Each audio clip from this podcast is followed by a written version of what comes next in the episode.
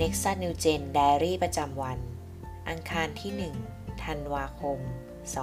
2020 ในหัวข้อเรื่องไม่มีสิ่งใดใหม่ ภายใต้ดวงอาทิตย์ ในพระคัมภีร์ปัญญาจารย์ บทที่ 1 ข้อที่ 1 ถึงข้อที่ 11 นะคะ ถ้อยคำของปัญญาจารย์ ผู้เป็นเชื้อสายของดาวิดกษัตริย์ในเยรูซาเล็ม ปัญญาจารย์กล่าวว่าอานิจังอานิจังอานิจัง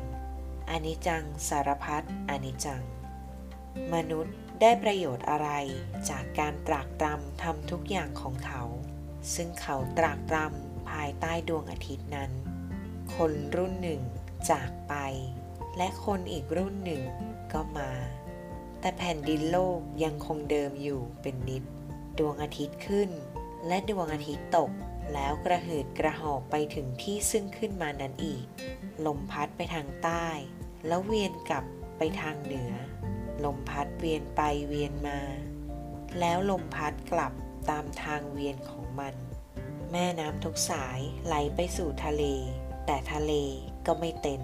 แม่น้ำไหลไปสู่ที่ใด ก็ไหลไปสู่ที่นั่นอีก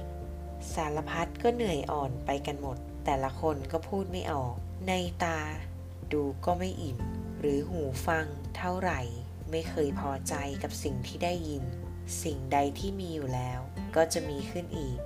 สิ่งที่ทำกันแล้ว คือสิ่งที่จะต้องทำกันอีก ไม่มีสิ่งใดใหม่ ภายใต้ดวงอาทิตย์ มีสักสิ่งหนึ่งหรือที่ใครจะพูดได้ว่า ดูสิสิ่งนี้ใหม่ แต่สิ่งนั้นมีอยู่แล้ว ในสมัยก่อน เราทั้งหลายไม่มีการจดจำ ถึงคนสมัยก่อน และไม่มีการจดจำถึงคนสมัยหลังที่จะเกิดมา โดยคนรุ่นต่อมา ข้อสังเกต ลักษณะของสายลม แสงแดด และสายน้ำในแต่ละช่วงของชีวิตมีลักษณะอย่างไร ในข้อที่ 4 ถึงข้อที่ 7 เนื้อหาว่า คนรุ่นหนึ่งจากไป และคนอีกรุ่นหนึ่งก็มา แต่แผ่นดินโลกยังคงเดิมอยู่เป็นนิด ดวงอาทิตย์ขึ้น และดวงอาทิตย์ตก แล้วกระหืดกระหอบไปถึงที่ซึ่งขึ้นมานั้นอีก ลมพัดไปทางใต้ แล้วเวียนกลับไปทางเหนือ ลมพัดเวียนไปเวียนมา แล้วลมพัดกลับตามทางเวียนของมัน แม่น้ำทุกสายไหลไปสู่ทะเล แต่ทะเลก็ไม่เต็ม แม่น้ำไหลไปสู่ที่ใด ก็ไหลไปสู่ที่นั่นอีก ข้อสังเกตในข้อถัดไป ตามผู้เขียนแล้ว เกิดอะไรกับสิ่งที่มีอยู่ก่อน กับสิ่งที่เกิดภายหลัง ในข้อที่ 9 ถึงข้อที่ 11 เนื้อหาว่า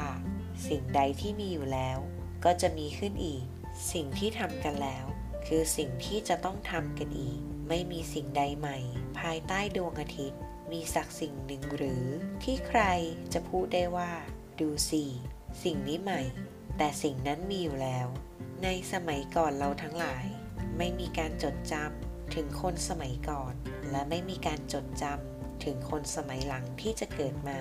โดยคนรุ่นต่อมา การตีความทำไมปัญญาจารย์จึงเน้นว่าไม่มีสิ่งใดใหม่ ภายใต้ดวงอาทิตย์